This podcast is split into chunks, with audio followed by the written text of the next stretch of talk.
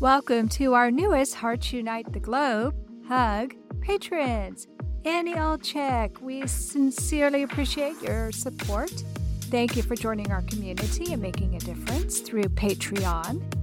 Judy Miller, thank you for being our first Buzzsprout supporter for Bereaved But Still Me. Buzzsprout started a new program where you can actually support the podcast of your choice. There are so many ways you can support HUG. All you have to do is visit our website, heartsunitetheglobe.com, to see how you too can help empower, educate, and enrich the lives of individuals in the CHD and bereaved communities. Thank you all for your continued support. Today's encore presentation comes from season five of Heart to Heart with Anna. This was the very first episode from season five. It is entitled a twin miracle and features heart mom Kathy Kolodinsky.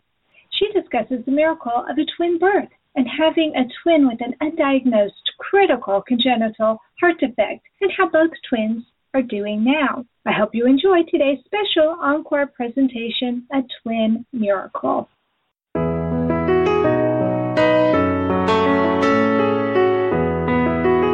Welcome to Heart to Heart with Anna featuring your host, Anna Jaworski. Our program is a program designed to empower the CHD or congenital heart defect community. Our program may also help families who have children who are chronically ill by bringing information and encouragement to you in order to become an advocate for your community. Now, here is Anna Jaworski. Welcome to the fifth season of Heart to Heart with Anna. Our theme this season is Miracles Do Happen. And we have a great story today. Many of us in the heart world believe in miracles because our babies are evidence to us that miracles can happen. As if the miracle of birth were not enough to make a person awestruck in our situation, having a baby born with a heart defect, it's even more apparent than ever that each and every child is a miracle. Couple that with many couples' difficulty in conceiving or a couple who has already experienced the death of a child or a baby, and the miracle of the birth of a child is quite evident. For many of us in the heart world, however, miracles may look a bit different. It may be a choice that we made that took us to a certain place at a certain time to be with the right people who could do something extraordinary. That was the case with today's guest. Our show today, A Twin Miracle, will feature heart mom Kathy Kolodinsky. Kathy is a homeschooling mom to six energetic children Zach, 11, Dominic, 8, Mia, 7, Eli, 3, and Ethan and Lucas, one year old twins. She also has a bonus daughter from her husband's first marriage, Tasha, 16. One of Kathy's twins, Ethan, was born with an obstructed total anomalous pulmonary venous return and required emergency open heart surgery at 11 hours of age. He had an amazing recovery and went home after only three and a half weeks. We'll be learning a lot more about Ethan in our show today. Welcome back to Heart to Heart with Anna Kathy. Hi, thanks for having me back. Well, some of you may remember that Kathy was on another show where we talked about twins. And so I always love having these fabulous guests come back and share a little bit more of the story. So I'm really happy that you could be here. And I've so enjoyed reading your blog. You're very natural mother, and I have a lot of friends who are like that since I was also a homeschooling mom for many years. So I'm in sync with how you are a homeschool mom and providing an organic learning environment for your children. And one thing that you've done that I never did do was to have a home birth. So can you tell us about what it was like to have a home birth and what is involved with that? Uh, what's involved? It's really not. Actually, no, it is really different than having a hospital. It's not that different in that you know you see a midwife the same way you would see your OB. Because I live in a midwife-friendly state, you can easily get all of the same prenatal testing that you would have if you were with an OB.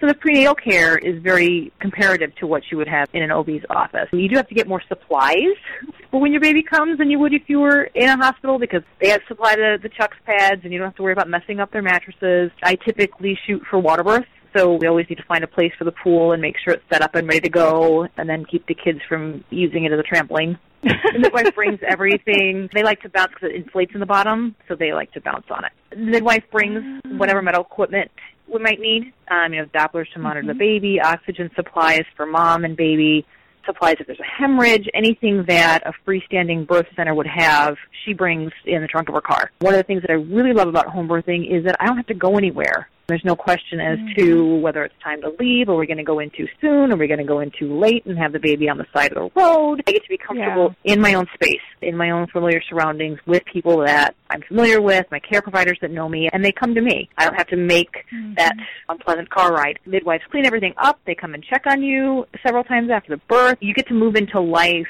as a new family right from the get-go. Our older children mm-hmm. were actually awake to see our youngest born, and they loved it. It was amazing for them to get to see that. It's kind of hard to describe what it's like. You know, I'm not going to lie, it's hard work and it hurts. There's, there's well, yeah. no epidurals at home.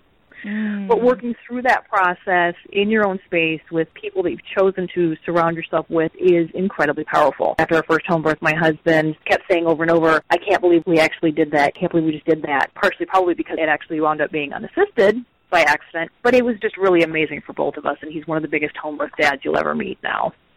Wow. Well, you make it sound exciting and, I don't know, like it's supposed to be that way. You know, that's kind of how we feel it is. It's a very different experience having had both. The feelings are different when you're in your own space versus having to go somewhere else. So mm-hmm. you know, we kind of feel like it is supposed to be that way. Hospitals are kind of newfangled when it comes to babies. Really, if you think about history as a whole, hospitals are kind of the new place. Uh, people were having babies right. at home long before there were hospitals, and right. it's really amazing. Mm-hmm. It sounds amazing. It sounds like it was more relaxing to be in your own environment with your family all around you and without the sterileness that's involved. But I'm married to a nurse. I would worry about all the germs. there's actually, if you think about it, there's actually germs in your home that you're used to, and that well, are you're already acclimated to them, and your system's acclimated to it. And hospitals are kind of where a lot of sick people go. so yeah, you know, have MRSA at home, true. and they have MRSA in hospitals. There are pluses and minuses to both, and I think women should really go mm. where they feel most comfortable and where they feel safest. And for me, the majority right. of the time, that's been at home. So, how many home births have you had, Kathy? I have had three. Three. My first was in the hospital, and then the next three were all at home, and then the twins were in the hospital. And so initially you intended for this birth to also be a home birth, I'm guessing, and your OB discovered there were twins. So can you tell me what it was like when you discovered that you were pregnant with twins? To say we were shocked would be an understatement. We found out almost right away at our nine week ultrasound. I had had a fairly oh, nasty wow. miscarriage, and so we got early ultrasounds to make sure everything looked good. And I knew before that appointment was even over, we were going to have an issue with the birth. Our midwife does not catch mm. twins. And that issue oh. completely aside, even though I was carrying the safest kind of twins, neither Joe nor I were completely comfortable having them at home because we were 40 minutes from the hospital we would want to go to if there was a problem. Mm-hmm. Being in the hospital was simply not an option for me at first. I wasn't even willing to consider it because I had some pretty serious trauma from my son's first delivery, which left me with post traumatic stress and postpartum depression.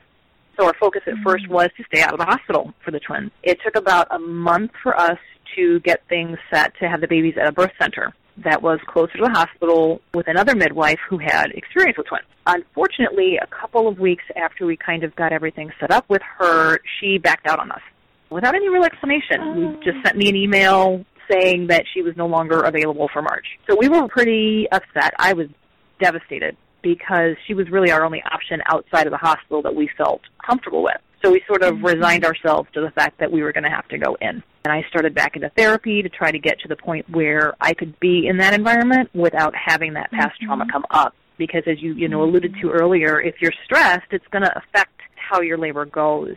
So something a lot of people don't know is that when you're having twins, there's procedures that the hospital likes to follow. There's a particular way they like twin labors to go, and there's a way that they want to do things, and pretty much none of that was going to work for me. So we had a lot of serious mm-hmm. discussion with the hospital to find out what they could do to try to prevent me from having a traumatic experience due to the history that I have. And they did. I mm-hmm. cannot say enough about Columbia St. Mary's staff. There were meetings with the head of or representative of every department that would have been involved with this birth. We met with OB, nursing, anesthesiology, neonatology, risk management, and they accommodated everything we asked for some of which was unprecedented at that hospital. So they stretched themselves in a way that I never would have thought a hospital would. And looking back on it, I can say I had a great birth, which I never in a million years mm-hmm. thought I would be able to say about a hospital birth after my first one. So even not having the home birth, I can still say that it was a good birth because of everything they did. Well, it sounds to me like they really listened to you. They listened to what was important to you, and instead of saying, well, this is the way we've always done it, they paid attention to why it was that you wanted to do things a little differently, and they said, okay.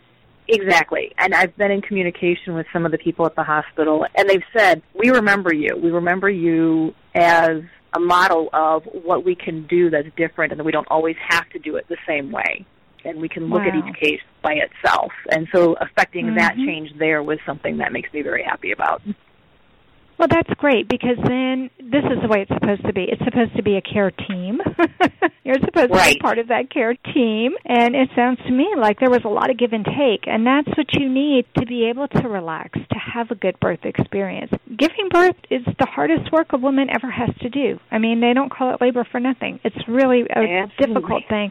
And knowing that you're going to have two, and knowing that if there are going to be problems, there are two babies plus you. There are three patients involved not just the two, as if two isn't enough. Mm-hmm.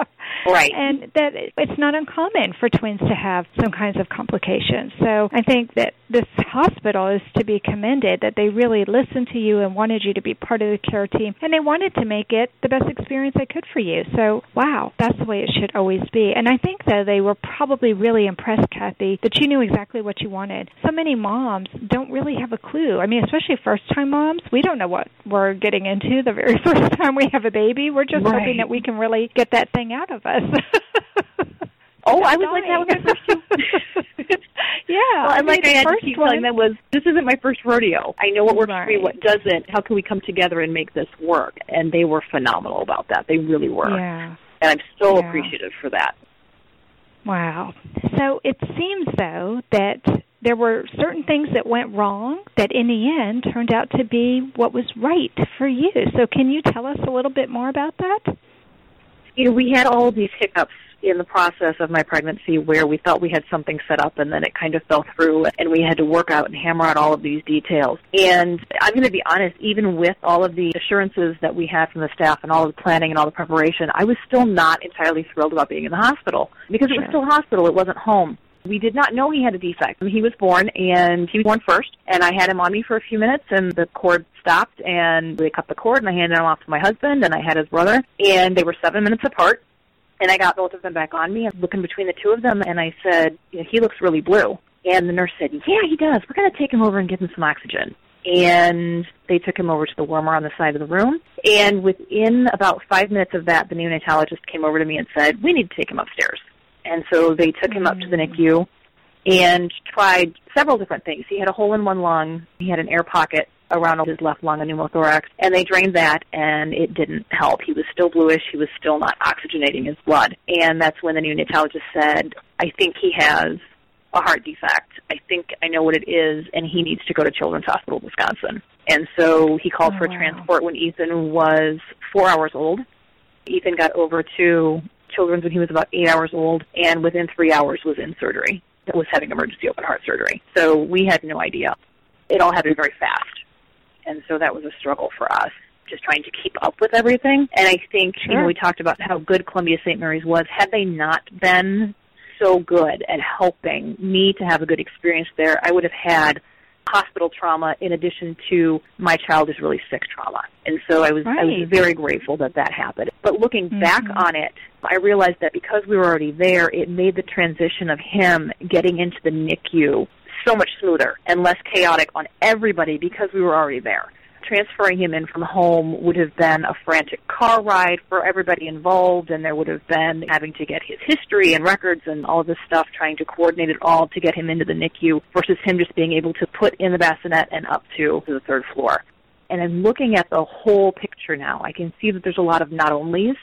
In staying with the theme of the show, more miraculous. Not only were we in a hospital that had a level three NICU, we had a neonatologist that had seen a TAPVR before, which I think mm-hmm. helped him recognize it quickly and get him mm-hmm. off to where he needed to be to get the help that he needed. He said, I've only had one other of these in several years, but this is what I think it is. Not only did Ethan go to a hospital that could fix his heart, he went to one of the best heart hospitals in the country. Wow. And so we were we were blessed that we lived where we lived and we were so close to children. Not only did he have amazing surgeons working on him, his after surgery care was fantastic. All of the doctors, the mm-hmm. nurses, the therapists, they were awesome and they took wonderful care of him and they took care of us. And if they hadn't been so mm-hmm. good, the whole thing would have been even more traumatic. And that's not to say it wasn't traumatic because it was, but it could have been a lot harder had all of those pieces not fallen into place. So now, a year plus out from it, I can look at all that turmoil that happened during my pregnancy and that happened during that initial part of the birth, and I can say it needed to happen the way that it did in order for us to still have Ethan with us. Mhm. I love that. All the not onlys. that's a really interesting way to look at it. No, that's really that's very insightful, don't you think? Well, I thought it up, so that might be bragging. if I say that I do. oh, that's what I love about you, Kathy. well, and that's when, I was thinking about this, I kept saying, "Well, yeah, not only that, but it was this, and not only that, but it was this," and it Mm-hmm. keeps coming up that way. So I said, "Let's coin a new phrase: the not only." Yeah. No, I love it. I love it because it lets you look at your whole experience in a different light, don't you think? Absolutely. And it really helps you to there's never- appreciate. Yeah, I mean, it's not just one thing. It was almost like a snowball effect. Not only did one midwife say no to you, but then another one. not only did Mhm. she say yes and then cancel on you, but then you had to find another Yep. place. And, you, And, I mean, yeah, yeah, it you're right. Yeah, it was. We don't think we can do that. Well, okay, we'll go ask if we can do that, and well, we have to get this person's Right. approval, and this person's approval, and this person's approval, and then the fact that we had a neonatologist that had seen a TPVR before was, in my mind, just beyond strange because there aren't that many of them out there. There Um, aren't. and, there aren't. And, and he was wonderful. I mean, he was wonderful when he Mhm. realized that it was beyond his scope to be able to care for there. He said he's got to go. right. And so it was just There there, were just no so many little pieces. Right. There were just so many little pieces that fell into place exactly the way they needed to be for us to still have him here. And that's that's been just amazing for me to kind of look back and realize.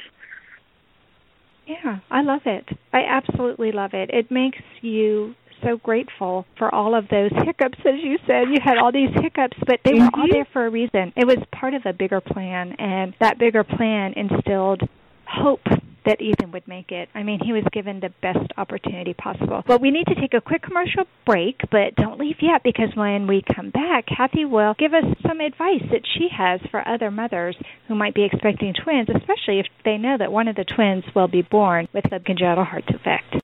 Anna Jaworski has written several books to empower the congenital heart defect or CHD community. These books can be found at Amazon.com or at her website, www.babyheartspress.com. Her bestseller is The Heart of a Mother, an anthology of stories written by women for women in the CHD community. Anna's other books, My Brother Needs an Operation, The Heart of a Father, and Hypoplastic Left Heart Syndrome, a handbook for parents, will help you understand that you are not alone.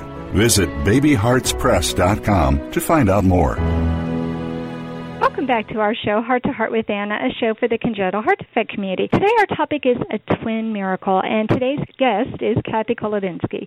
And we just finished talking with Kathy about the miracle not only of birth, but of Ethan's special miracle where his birth involves so much more than what most babies' births do because not only did he go through the trauma of being born, but then he also had open heart surgery within the first 24 hours of life, which just is amazing. But I want to talk to Kathy now about how Ethan is doing today. So, Kathy, having twins all by itself seems like a bit of a miracle, even though some of the research that I did made me see that it's actually a little bit more common than I thought it was. But one thing seems true, and that is that it's not uncommon for twins to be born prematurely, for them to have developmental issues, and now having a baby with a critical congenital heart defect, you know that that's true for them as well, that they frequently have developmental issues and have other kinds of problems. So tell us how Ethan is doing. We know he has celebrated his first birthday, so that's really exciting. How's he doing compared to his heart healthy brother Lucas? Yes, he did have his first birthday. They are actually almost 14 months now, and that was a fun day. And yes, a lot of twins are born prematurely. Thankfully, we didn't have that issue with Ethan.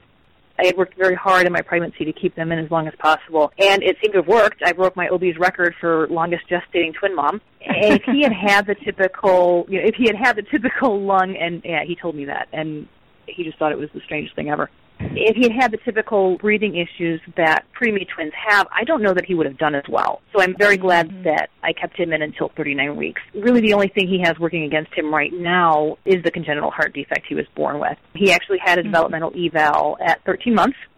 And if you want the hard numbers, his talking was evaluated at 11 months. Neither of the boys are big talkers. They're both kind of quiet, but they're not concerned with that at all. You know, they're not talking speech therapy or anything like that. Yeah, his that's really not bad at all. Yeah, his understanding of verbal communication was at 13 months, so right where he should be. Oh, wow. Um, and then his logic and his gross motor and his fine motor skills were all 15 to 16 months. So he's actually ahead oh of the game gosh. in that regard. That's great. Uh, yeah, and Lucas is right there with him. They're doing pretty much the same things. Getting there was very different, however. Lucas tends to do the mastery of the gross motor skills first, rolling over, sitting up, crawling. He's the more physical of the two of them. And Ethan tends to be the more contemplative, methodical, thoughtful, going to figure out how this works baby. It's very interesting to see the differences between the two of them. And they're at an age now where they're interacting with each other. And mm-hmm. I would honestly raise my hand and say that they were plotting things already. um, but, but there are a lot of, they are they are. They will figure out how to get that clothes basket full of diapers tipped over, and they're they're little schemers. So it's a lot of fun to see their personalities starting to come out and see their differences. Yeah, yeah, that's so neat. And so apparently there's no problem with the twins communicating with each other if they're already scheming and plotting together. yeah, they do. Some people might argue with me, but I, I think they do.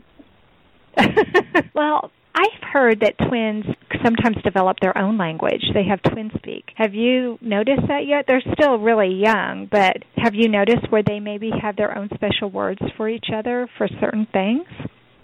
If they have special words for each other, it consists of screaming because it's, it's usually one wants it's usually one wants the cabinet door open and the other one wants the cabinet door closed so they'll both be pushing on it from opposite directions just kind of yelling at each other or one wants the beads in the bucket and the other one wants the beads out of the bucket so i don't necessarily we think we have formed words but they definitely let each other know their displeasure Right. It sounds like they're able to get across what it is that they're thinking or wanting. It may not be they in a do. way that makes mommy happy.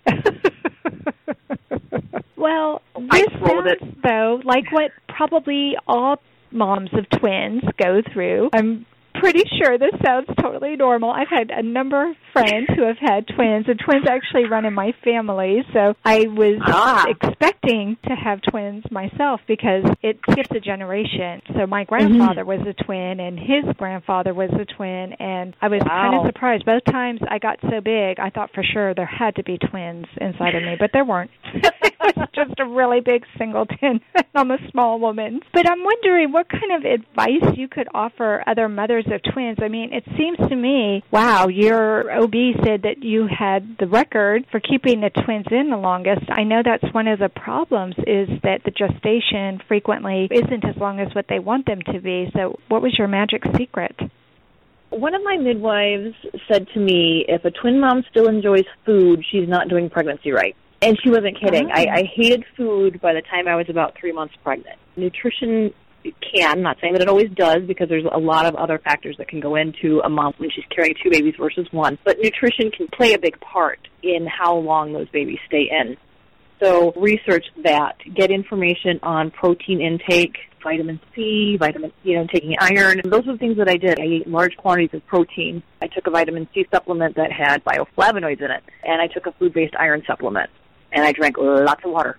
Lots and lots yeah. of water and I carried them to 39 weeks. And I know a number of friends that have had twins, and they all had the same midwives I did, and carried their babies past the typical time slot when my OB would have expected them to come. You already had other children. It's not like you were laying mm-hmm. home flat on your back. You were a very active mother. Right. Probably more active than most moms.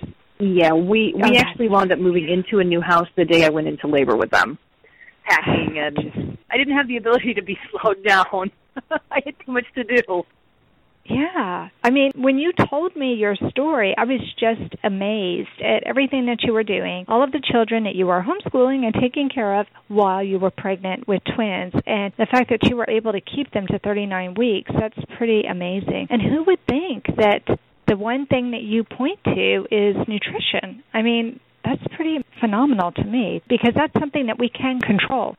So, wow. Mm-hmm. Well, we need to take another quick commercial break, and then when we come back, we're only going to have about a minute or two left. But I would really love to talk to Kathy a little bit more about Ethan's heart defect, total anomalous pulmonary venous return, because that is something that we don't get to talk about very much. So, we'll be back in just a moment. Anna Jaworski has spoken around the world at congenital heart defect events, and she is available as a keynote or guest speaker for your event. Go to hearttoheartwithanna.com to learn more about booking Anna for your event. You can also find out more about the radio program, keep up to date with CHD resources and information about advocacy groups, as well as read Anna's weekly blog. Anna wants you to stay well connected and participate in the CHD community. Visit hearttoheartwithanna.com today. Welcome back to our show, Heart to Heart with Anna, a show for the congenital heart defect community. Our topic today is a twin miracle, and our guest is Kathy Kolodinsky. And we've had a great show talking about twins, how to have a healthy twin birth, the miracle of Ethan's birth, and what happens when you have an undiagnosed congenital heart defect with the twin. And that's what I'd like to focus on in this last little bit that we have, and that is talking about Ethan's specific congenital heart defect, which is total anomalous pulmonary venous return, which, oh my goodness, is that enough of a mouthful to say? It's also a fairly rare heart defect, and there aren't a whole lot of adults that I know of who have it, but the ones that I do know have actually been able to lead fairly normal lives. So, Kathy, tell us how Ethan is going. You said that as far as development, he seems to be doing pretty well, and that it is only his heart defect right now that you're still focusing on. But tell us what the doctors have said regarding his future, regarding his heart defect. He had an echocardiogram. Ironically, it was exactly a year to the day from when he had his surgery, so that was kind of an emotional day for us, and it could not have looked better. His cardiologist said if you showed it to someone who didn't know his history, they would think they were looking at a normal heart. TAPVRs mm-hmm. are a rare defect and that they're only about 1% of congenital heart defects, but they have some of the best outcomes. His odds of ever needing another surgery are a little tough to nail down because there aren't enough babies with only TPVRs to have a good enough sample size because it's usually seen in conjunction with other defects. And the long-term data isn't really there yet for the surgical technique that they used on him. They used something called a sutureless repair. But for all the babies with this defect, including kids with additional defects, the estimate for him ever needing another surgery is 2 to 4%, which are really great odds. We've been told that he should live a totally normal life. We don't have to treat him any differently than we treat his twin brother, so that's pretty much what we plan to do. That's wonderful. That's such great news, and it's such a different outcome than you might have expected having given birth, looking at a blue baby, being told that he had to be whisked to the NICU, only to have to be whisked to another hospital so far away from you. I'm sure that your heart was in your throat. I'm sure that you were so afraid of what the future would hold for your baby. But wow, I mean, you can't get much better prognosis than what you just told me. No, you can't. And I feel incredibly blessed in that we were so lucky to get where we are. There's a lot of heart parents that don't get to be where I am. And it's a strange place to be where your heart baby kind of isn't a heart baby anymore. And so I kind of struggle with that a little bit is something akin to survivor's guilt, I guess you could say, uh-huh. um, because it was scary and we just didn't know. We had no idea what a world we were getting thrust into when we were told your baby has a heart defect. And so for us to come out on the other side of all of that with him being essentially normal is a miracle. It is a miracle. And that's why I wanted you on the show today because I thought you had such a beautiful story. Thank you so much for sharing that story with us today, Kathy. Thank you so much for giving me the chance to share it. Well, I just love it. It's a beautiful story, and that does conclude the first episode of season five. I'm so happy everybody got a chance to come back and listen to such a beautiful story for us to start out season five. So, thank you for listening today. Please come back next week on Tuesday at noon Eastern Time for a brand new episode. During the month of February, also known as Heart Month, Heart to Heart with Anna will broadcast a show every day. On Tuesdays, we'll have a brand new show featuring our theme for season seven congenital heart defects around the globe. The other days will be encore presentations with a brand new intro. If you'd like to know what shows will be featured, you can check out our website at www.hearttoheartwithanna.com. Please find and like us on Facebook. Check out our Cafe Press Boutique. Revenue from the Cafe Press Boutique helps to defray the cost of this radio show. Follow our radio show on Blog Talk Radio and especially on Spreaker. Once we get to 100 followers on Spreaker, we can petition iHeartRadio to carry our show, and then people can listen to Heart to Heart with Anna in their cars. Thanks again for listening. We know that congenital heart defects touch people all over the globe, so remember, my friends, you are not alone.